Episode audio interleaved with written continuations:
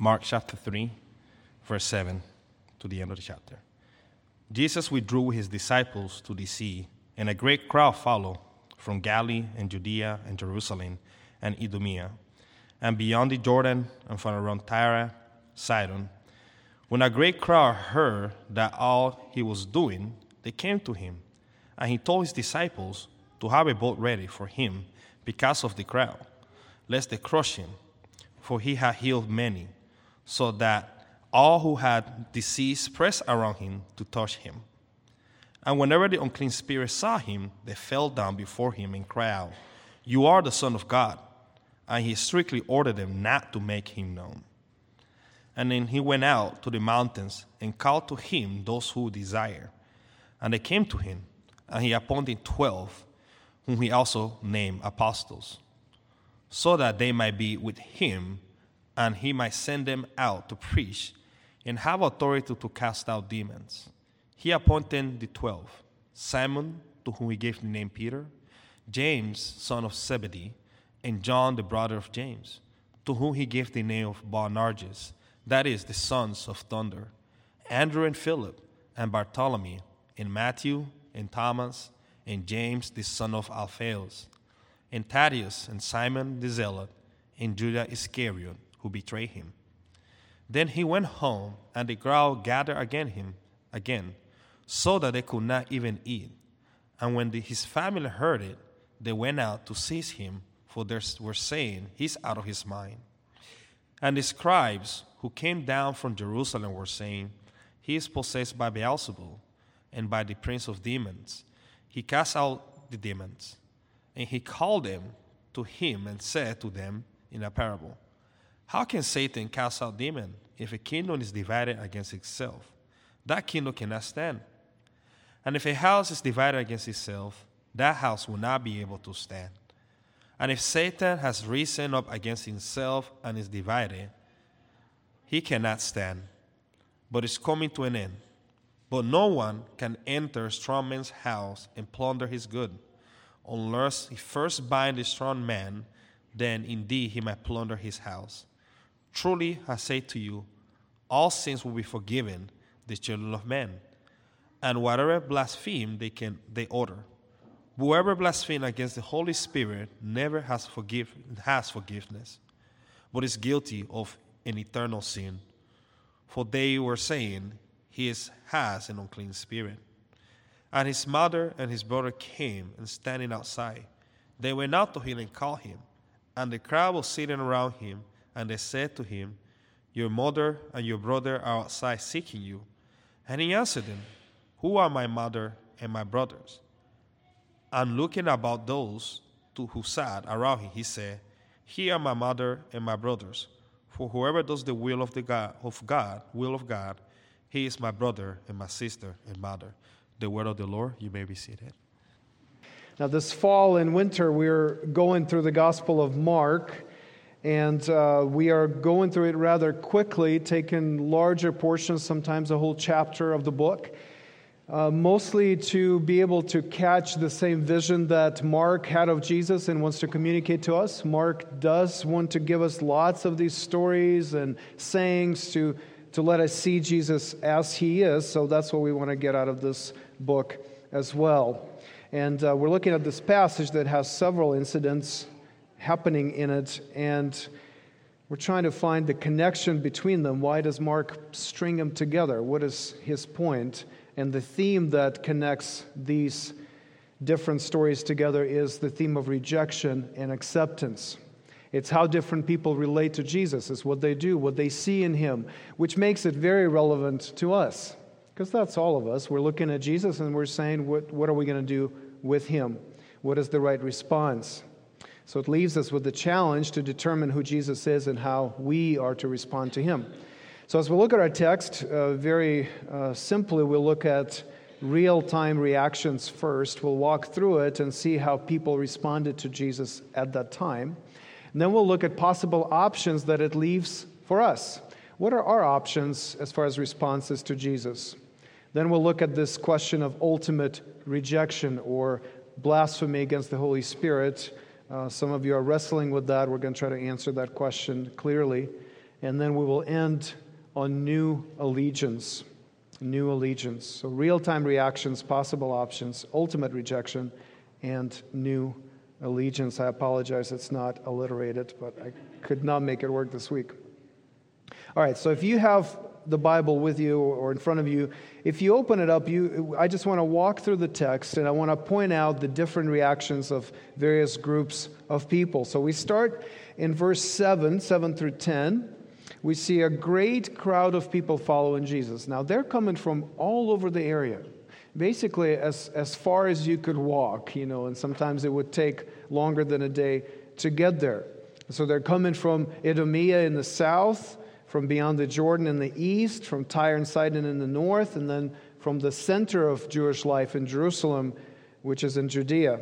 And Jesus is in Galilee, and so everybody's flocking to him. They're all coming. There are thousands of people, uh, which makes it dangerous for everybody. There's there's kind of you know concerns that people are going to trample on each other or on Jesus. So Jesus comes up with this strategy of teaching from a boat.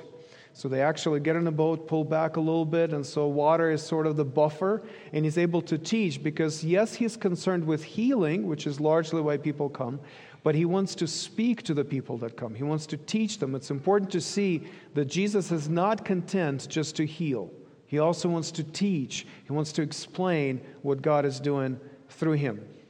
Now, this crowd of people coming from everywhere makes it clear that Jesus simply cannot be ignored. Now, you may have different opinions of Jesus, and we'll work through some of the possibilities, but you can't really ignore him. It has been true since Jesus came, the world has not been able to ignore him. Now, look, look at our history since Jesus came. Global history. You know, not every country is Christian. Of course, there's large portions of the globe that reject Jesus. But it is indisputable that Jesus has shaped human history since he came. Whether people accept him or reject him, civilizations that try to build themselves on him and those who build against him. But nobody's really ignoring him. Nobody's really able to simply forget about him. The world cannot forget about Jesus. Now, the second reaction we see comes from the demons. Look at verse 11.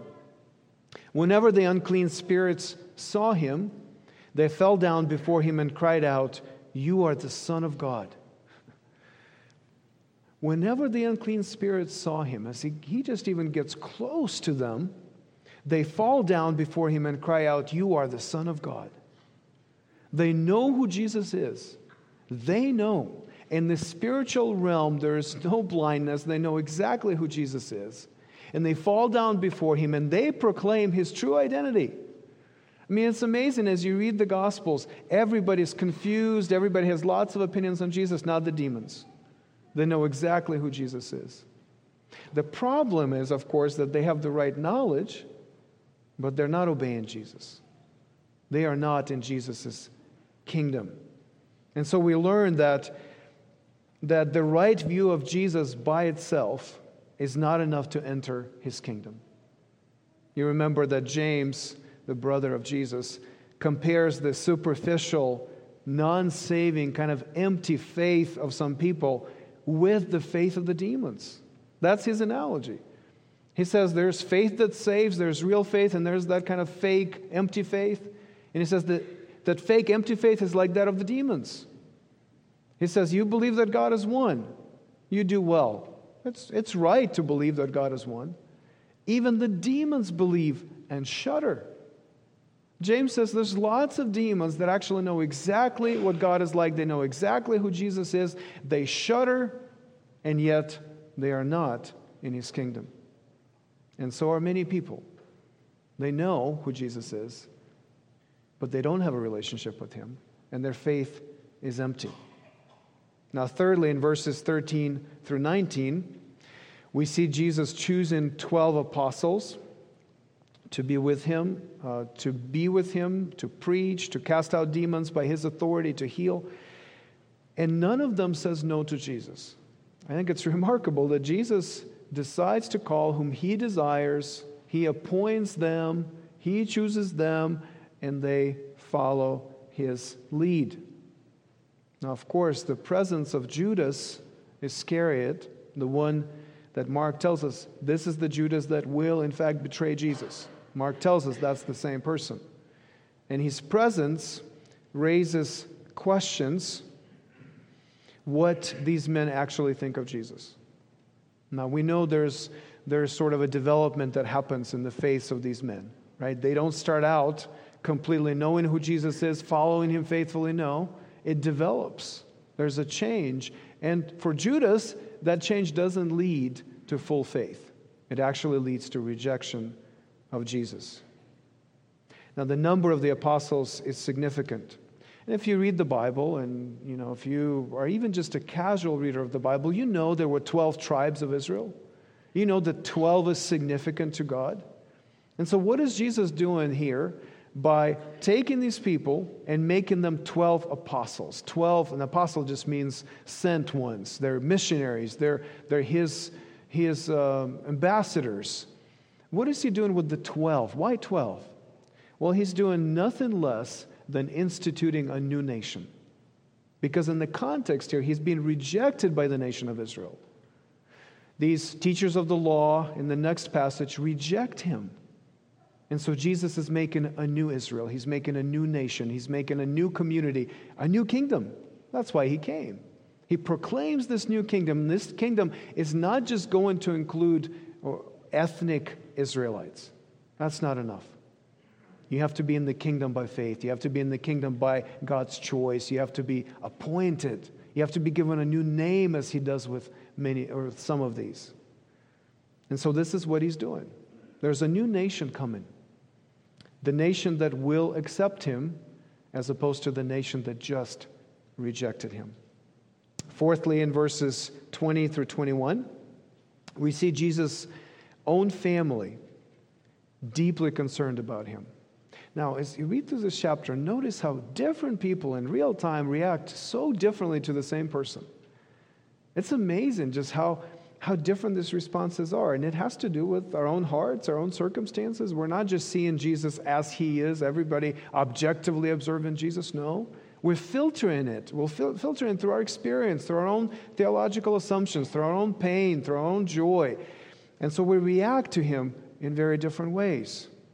And so his own family, and who knows Jesus better than his own family, his own siblings, his own mother? They come to him, and their goal is very simple. They want to take him away and maybe even put him away because they think he's out of his mind. I mean, they think he's crazy. They think there's something wrong with his view of reality. Because how can this person institute a new nation of Israel? Who does he think he is that he can just pick the new 12 new tribes? Who does he think he is that he can just say he can forgive sins? In the previous chapter, we, we, we saw this passage of Jesus saying, Your sins are forgiven. And everybody says, What? Nobody can forgive sins by God. This is a person who's claiming to be God, which in the minds of his family means he's out of his mind. He's crazy. So let's protect him. I think they're compassionate. I don't think they're judging him. I think they're just trying to take care of their relative. They're trying to say, before he hurts himself or hurts someone else, let, us bring him in. There's all these crowds, it's dangerous. Let's just keep him safe. Let's bring him home. Now, it's amazing that no proximity to Jesus, no human connection to Jesus guarantee that we actually see Jesus as he is. I mean, these are the people that knew him best. And yet they conclude, at least for the time being, that he is out of his mind. Now, how else could they interpret what was happening? I mean, they had enough. I, I don't think it's unreasonable to assume that. And yet we know that some of the people in his family end up believing in him, end up actually accepting him as God. James is one, his brother. Something happens. There's a greater discovery that follows this. They start out as saying he's crazy, and then they listen to him and they observe and they open their hearts and they realize, no, there's something to what he's saying. Maybe he is God. Now, I find that this story is one of the many examples in the Gospels, but also in all of the Bible, where people that should be heroes of the story are presented as utter fools, right? I mean, this is the Holy Family. Come on, this is Mary. These are his, his siblings. These are the people, some of them, James, for example, an incredibly important leader in the early church. So, people who are reading Mark's gospel, they probably know James. They certainly know Mary. They may know some other, other brothers and sisters of Jesus. And they're reading this and they're saying, You guys thought he was out of his mind at one point? You mean like you didn't always know? You didn't always believe in him? You had this really embarrassing time when you, when you came and you tried to actually put him away with Jesus, our Messiah? You're one of the people who doubted him? Now, what do you do with a passage like this? I mean, I conclude that it's just how it happened, that Mark is actually just reporting what happened. Mark is not interested in legends. He's not interested in, in coming up with a new cool religion that will inspire people to more faith. He's actually documenting this, this tremendous lack of faith in the heroes of the church, which makes me think we should trust what Mark is saying. He's, he, he's not playing games, he's not trying to convince you, he's just simply telling you how things are and what Jesus did and what Jesus said. Because he trusts that when you see Jesus as he is, you will make your own choice based on that, not based on manipulation or making the record read a little better and maybe, maybe softening some of the edges, maybe presenting some of these early leaders as better than, than they are. I think it makes the Gospels trustworthy. Now, fifthly, we see in verse 22 the reaction of the scribes. Now, they're not just local teachers of the law, uh, these are the higher ups who come from Jerusalem. They come to assess Jesus and his ministry. They are sent by maybe the Sanhedrin, but some very important authoritative body. These are the religious leaders. These are the people who determine what's right and what's wrong in Israel.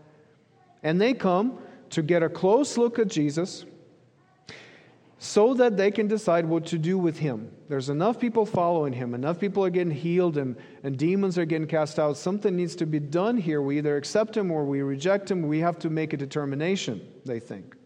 So they come to Galilee, not their favorite place, but they come there anyway, and, to, and they're, and they're looking to see what's going on. Now, notice that they cannot deny that Jesus' miracles were genuine. They're not questioning the miracles. It's at this point, it's pretty obvious that people are actually really getting healed. People are actually uh, getting liberated from demonic presence. So they're not saying, oh, this is fake, this is just pretend, you know, we're, this is not real miracles, this is just a pretender. And they're not saying that, they can't say that because of all the people who are around. I mean, when, when you read the Bible, you, we need to remember that as it was written, people who were there probably read it. Like the Gospel of Mark, one of the earliest Gospels, people who were probably there in Galilee had a chance to read Mark's account. And if Mark was saying something wrong, it was easily, could easily be disputed. That's why Paul in 1 Corinthians 15, he says, I'm going to tell you about the resurrection. Jesus really rose from the dead. And then he names people who knew that. He names witnesses. He says, This is 500 people that were there when Jesus appeared to us. And then there's all these people. He names the apostles. He names actual people that, if you read that, you can go and talk to them and find out if Paul was right. Same with Mark, the same with other writers. They're not making it up. They're saying this is how it happened. These are the people who were there. And just like these, these scribes that come, they can't make up a story about Jesus and take it to Jerusalem and expect that everybody was going to believe them. If they went to Jerusalem and said, you know what, this was all fake, no miracles were happening, no demons were being cast out, a bunch of people in Jerusalem were going to say, Yeah, but I was in Galilee a few months ago and my cousin got healed. And what do you do then? So, how did they respond to Jesus? They can't dispute the miracles. Well, they have a brilliant, brilliant strategy here. They say, He is possessed by Beelzebul. He is possessed by Satan. He is possessed by the prince of demons, and it's by the power of Satan himself that he's able to cast out demons. So they're saying these miracles are legitimate, but they're done by this evil power. Of course, we can't affirm this ministry. We can't say that this is right. Satan himself is doing that. Jesus is evil. Look at what he's doing with the power of Satan. Now, Jesus, very patiently, I might add, responds with clear logic. Now, this is a lesson for us here. Sometimes reasoning is helpful, sometimes a logical response could be very appropriate. Jesus says, How can Satan cast out Satan? Right? I mean, it's just reason, right? Jesus says, This doesn't make any sense what you're saying. Like, you're not making any sense when you say that I am doing these things against Satan while using the power of Satan at the same time. He says, if there is division in Satan's house, his whole kingdom, kingdom is going to collapse. If Satan is fighting with himself, if there's a civil war in his realm, who wins? Well, not Satan. That doesn't help him to expand his kingdom. Now he's got to worry about fighting within himself with his own demons. He says it's not beneficial for Satan to use his power to cast out demons because his point is to bring more demons into people. And the fact that Satan's house is being robbed of these people, what Jesus means is now these people are liberated from his power. And the fact that people are, are liberated from under the power of Satan shows that there's another power at play here. There's a greater power here.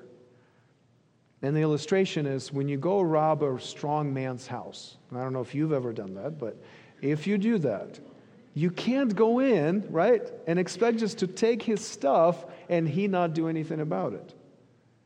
You somehow have to deal with the strong man, with the owner of the house, with the protector of the house. You have to do something with him. And Jesus says, if you can come in, in a, into a strong man's house and take his stuff, that means you also have to bind him. You have to immobilize him so he's not in the way, so he can't do anything to you. And Jesus says, the way you know that this is not, Satan, not Satan's work is because Satan has been bound.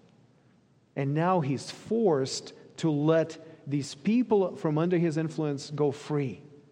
I mean, I, this is an amazing image. I, I, I love that when you read Jesus, his words, right? Jesus can say in one sentence, right?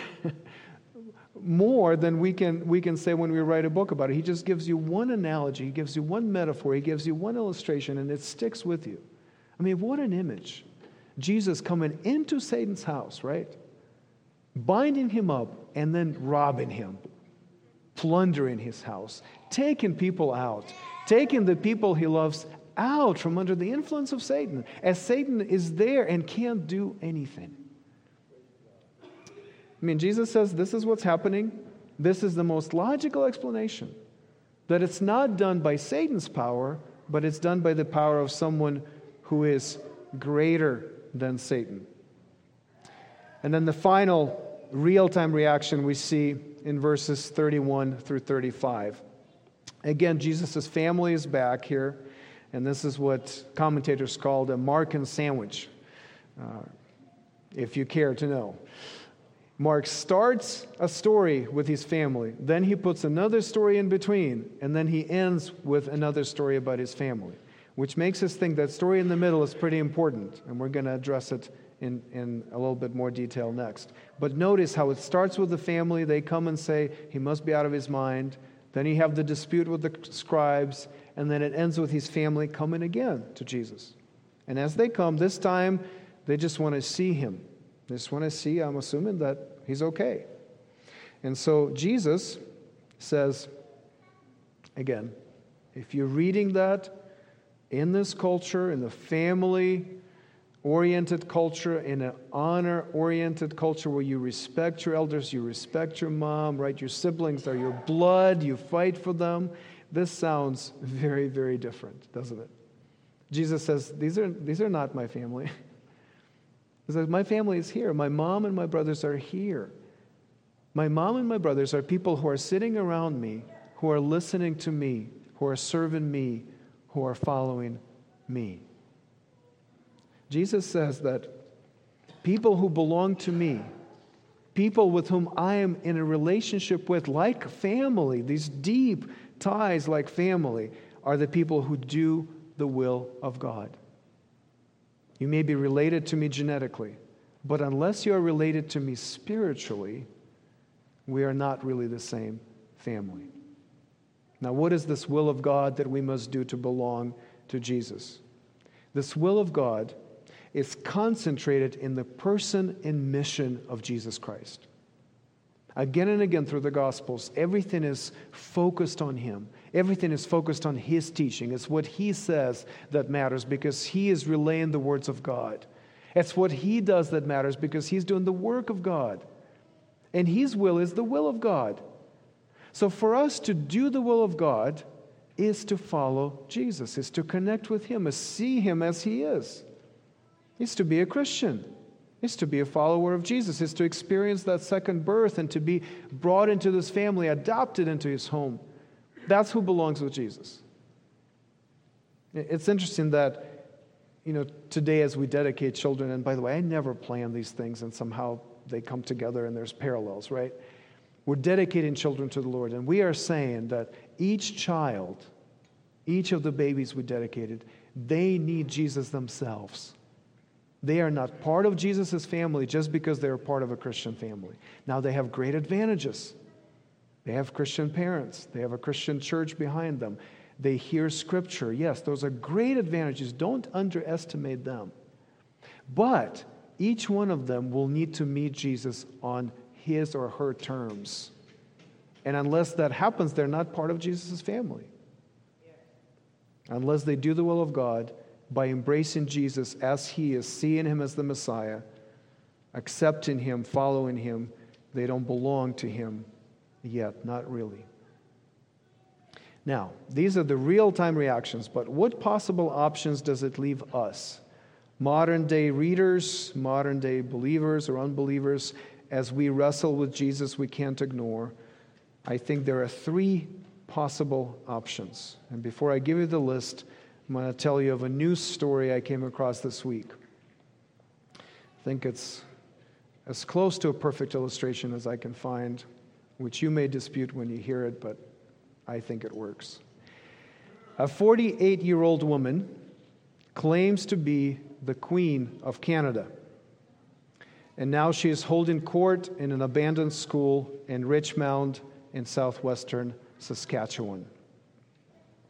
The QAnon inspired conspiracy theorist and her 15 to 25 followers have been traveling around Canada in motorhomes until they set up camp in Richmond, a village of about 150 people, about a week ago.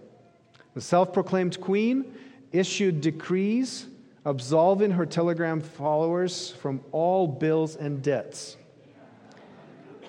which resulted in people losing their homes and vehicles the people of Richmond stage a protest with tractors and trucks kind of surrounding her camp, insisting that the queen and her followers leave their town. Now, what should we make of this person? There are three options. The first option is that she is a con artist taking advantage of her followers. Okay? Many people would believe that. She's tricking people into following her. Maybe there's money involved. Maybe she's convincing people not to pay their mortgage but give money to her. I don't know. Maybe uh, she just likes the praise of people. Maybe she just likes to be addressed as Her Majesty. We don't know. But there's something perhaps she's getting from her followers. So that's one option. She's a con artist. The second option is that she genuinely believes she is part of a vast conspiracy which makes her a legitimate ruler of Canada.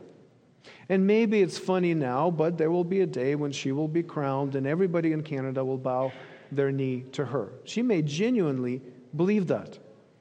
Now, she may believe that because her mind is not in line with reality herself. Maybe there's mental illness involved. Or she may believe that she was deceived herself. Somebody tricked her into thinking that. Somebody has influenced her, and she simply followed someone else's lead.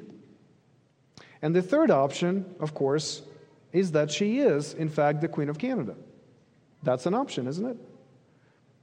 The third option is that she, what she says is true, what she claims is true, in which case you should stop paying your mortgage and drive north, right? Now, the same set of options apply, exactly the same set of options apply to Jesus. Jesus claimed to be the Messiah, he claimed to be the king, right? Jesus traveling with 15 to 25 followers, setting up camp in different places, people wanting him to leave their town. This is actually very, very similar. And it poses the same issues, doesn't it? Do we believe him? What is he? What are the options? How can we respond? What is the uh, possible options as we respond to Jesus? Now I'm going to give you what is called the Lewis trilemma. C.S. Lewis trilemma.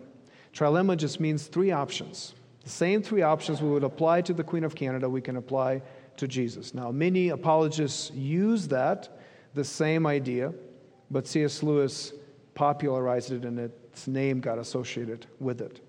This is what Lewis says in Mere Christianity. Now, he's responding to the fact that most people in the world who deal with Jesus assume that Jesus is just a nice, great human moral teacher, right? That's what they think. Most people in the world don't think Jesus, don't respond to Jesus in the way that people responded in Mark. They think Jesus is great, he taught some good things, he lived a good life, cut short by, by a crucifixion. This is, how, this is how Lewis responds. He says, I am trying here to prevent anyone saying the really foolish things, the really foolish thing that people often say about him. I'm ready to accept Jesus as a great moral teacher, but I don't accept his claim to be God. That is the one thing we must not say. A man who was merely a man and said the sort of things Jesus said would not be a great moral teacher. He would either be a lunatic on the level with the man who says he is a poached egg, or else he would be the devil of hell. You must make your choice. Either this man was and is the Son of God, or else a madman or something worse. You can shut up, shut him up for a fool, you can spit at him and kill him as a demon, or you can fall at his feet and call him Lord and God. But let us not come with any patronizing nonsense about his being a great human teacher. He has not left that open to us, he did not intend to. Now, it seems to me obvious, Lewis says, that he was neither a lunatic nor a fiend. And consequently, however strange or terrifying or unlikely it may seem, I have to accept the view that he was and is God. Now, I think Lewis is right. The Jesus of the Gospels, the Jesus of Mark, does not leave us the option of seeing him as a nice, inspiring, moral teacher. And yet, this is what most people think of him. It is more likely that he was out of his mind, as his family thought, or that he was demon possessed, as the Jerusalem scribes concluded, than he was a nice moral teacher. When you think of Jesus, your options really are just three liar, lunatic, or Lord. He was deceiving others, or maybe he himself was deceived, or he was and is divine. He was bad, he was mad, or he is God. Those are the options. And as Lewis points out, the, the third option, that he is God, that he is the Messiah, that he is the Son of God, came to redeem the world, is the most likely of the three. But many people reject him nonetheless. Now let's look at verses 28 through 30 briefly, where Jesus tells us what the stakes are as we consider what our response to him should be. This is what Jesus says in response to the scribes that tell him, You're demon possessed, you're doing it by the power of Satan. He says, Truly I say to you, all sins will be forgiven the children of man. And whatever blasphemies they utter, but whoever blasphemes against the Holy Spirit never has forgiveness. He is guilty of an eternal sin. For they were saying he has an unclean spirit. Now, unfortunately, this passage has been misunderstood and misapplied by many Christians and Christian teachers alike. We need to deal with this unpardonable sin, this eternal sin. What is it? And is it possible that you may have committed it? There are some people who have convinced themselves that they have committed this sin and they will never be forgiven. We need to deal with this. So let's look at the context first to understand what Jesus is saying. And then I'll give you a word of encouragement. Jesus is responding to the scribes, these teachers of the law, who have concluded that God's work in Jesus is actually the work of the devil and must be rejected on that basis. They're calling good evil and thus reject Jesus. The unpardonable sin that Jesus is convicting them of is ultimate rejection of Jesus and his offer of salvation. The unpardonable eternal sin is the ultimate rejection of Jesus and his offer of salvation. It is the persistent resistance to the Holy Spirit until the very end. Now, all of us blaspheme against the Holy Spirit. All of us reject Jesus, his commands. All of us say something wrong or even blasphemous about God. And Jesus says all those sins will be forgiven, except for one. The unpardonable eternal sin is if you persist in it and if you reject me ultimately, you will not be forgiven. The one sin that can never be forgiven is the final refusal to believe in Jesus. And ultimately, it's that final unbelief that puts people in hell. This is what Jesus is saying. Now, notice the scribes come to him. They have a specific response to, him. They're saying, This is not real. We will not listen to you. This is from Satan and not from God. You are nothing to us.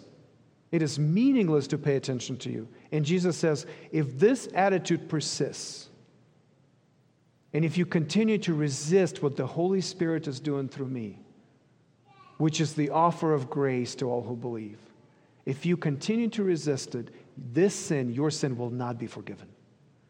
And you will go to hell unforgiven, eternally condemned, because you have rejected the one hope that God has for you to be saved. On the one hand, you look at that and you say, This is very serious. Of course it is. How you respond to Jesus today is incredibly serious. The stakes are your eternal destiny. The stakes is hell without God, eternal punishment, torment away from his face, loss of everything good that God created. That's one option. That's the unpardonable sin. That's what it will take. If you continue to resist the Holy Spirit, you will end up there. Or accepting Jesus as Lord, seeing Him as He actually is, actually being in line with reality and saying, You are who you say you are, and I will follow you. And as you do that, your eternal destiny is now what's given to you is life with Him forever in a renewed creation, enjoying the goodness of the Lord forever without sin, without pain, without sickness, without guilt, without shame. All those things will be removed from you because this is what Jesus came to do. Now, let me, amen. I, let, me, let me speak to those who might worry that they have committed this eternal sin. There are Christians who, who say, I used to be a Christian and then I, I blasphemed against the Holy Spirit, and now no matter how much I'm going to pray, how much I'm going to hope, God will never forgive me because I have committed the unpardonable sin. Now, let me say one very simple thing. If you are one of those people, if that worries you, the fact that you are worried about it, the fact that you are worried about it proves that you have not committed that sin. It's actually very simple. If your conscience is upsetting you, if you're worried that you might blaspheme against the Holy Spirit, that you might resist Him in any way, there's some faith in there, isn't there? You're concerned. You can't just blaspheme against God and move on with your life like nothing happened. No, it worries you that you may have done that. That means the Holy Spirit is working in your life. He continues to convict you of sin. Notice the scribes, they don't care. they don't care that they blaspheme the Holy Spirit. They don't care that they're rejecting Jesus because their consciences are seared. But you, if you worry about it, go to Jesus and rest in Him. Embrace His grace again and just trust Him that He is actually greater than your conscience. And He will win you over and he will keep you in his grace, and you will be with him forever. Now, I'm going to end on, on this challenge to us. You've seen the choices laid out real time reactions, are possible options. You have the, the ultimate rejection of the scribes, which, which is for everyone who rejects Jesus throughout their lives. And finally, and now I'm going to ask you to make this new allegiance with Jesus. Now, for some of you, you've been walking with Jesus, and that's a renewal. That's an acknowledgement I am with him. I am following. This is who he, sa- who he says he is. He is. That's how I see him. So renew that faith, renew that commitment. And for some of you, this may be the first time you see him as Lord. You may have mistakenly thought of him as a moral teacher. You may have even thought he's a lunatic or a liar or deceived himself, or maybe even a demon possessed person. I'm going to ask you to look at him, and I'm praying that the Holy Spirit opens your heart and that you wouldn't resist the Holy Spirit and that you will actually go to Jesus and embrace him as he is. And here's my one big argument why you should accept him. And that is that this Jesus, God, Lord of all creation, the most beautiful person, the most powerful person in creation, this person came and was rejected for you so he can accept you. He was rejected for you. He was ultimately rejected for you so you can be ultimately accepted by God. What happened on the cross? Jesus was treated as a person who had committed the unpardonable sin, as a person who had blasphemed against the Holy Spirit, as a person who deserves hell. Why did he do that? He did it in our place so we could be accepted by God. Uh, what is our response to that? I mean, this is the person who came to plunder the strong man's house, and I'm, I was in that house. And he took me out at a great cost to himself. Because for him to bind, bind Satan, he had to be bound. For him to welcome the rejected people, he had to be rejected. For him to save us from death, he had to die. That's what happened on the cross. That's who Jesus is. The reason Jesus is telling these demons to shut up and to- tell nobody that he is the Son of God is because later, as we will see, he will reveal himself as the crucified Messiah. Not just any king, but a king who came to die and rise again for his people. That's how Jesus wants to be known. That's the Jesus you make your response to. Is that Jesus a liar? Is that Jesus a lunatic? Is that, Jesus, is that Jesus a legend that we made up? Or is that Jesus Lord of all? And if he is Lord, you can't ignore him. You bow your knee and you praise him and you follow him and you obey everything he says and you live your life for him. You become part of this new nation. You become part of this new family. That's how you know you're following Jesus.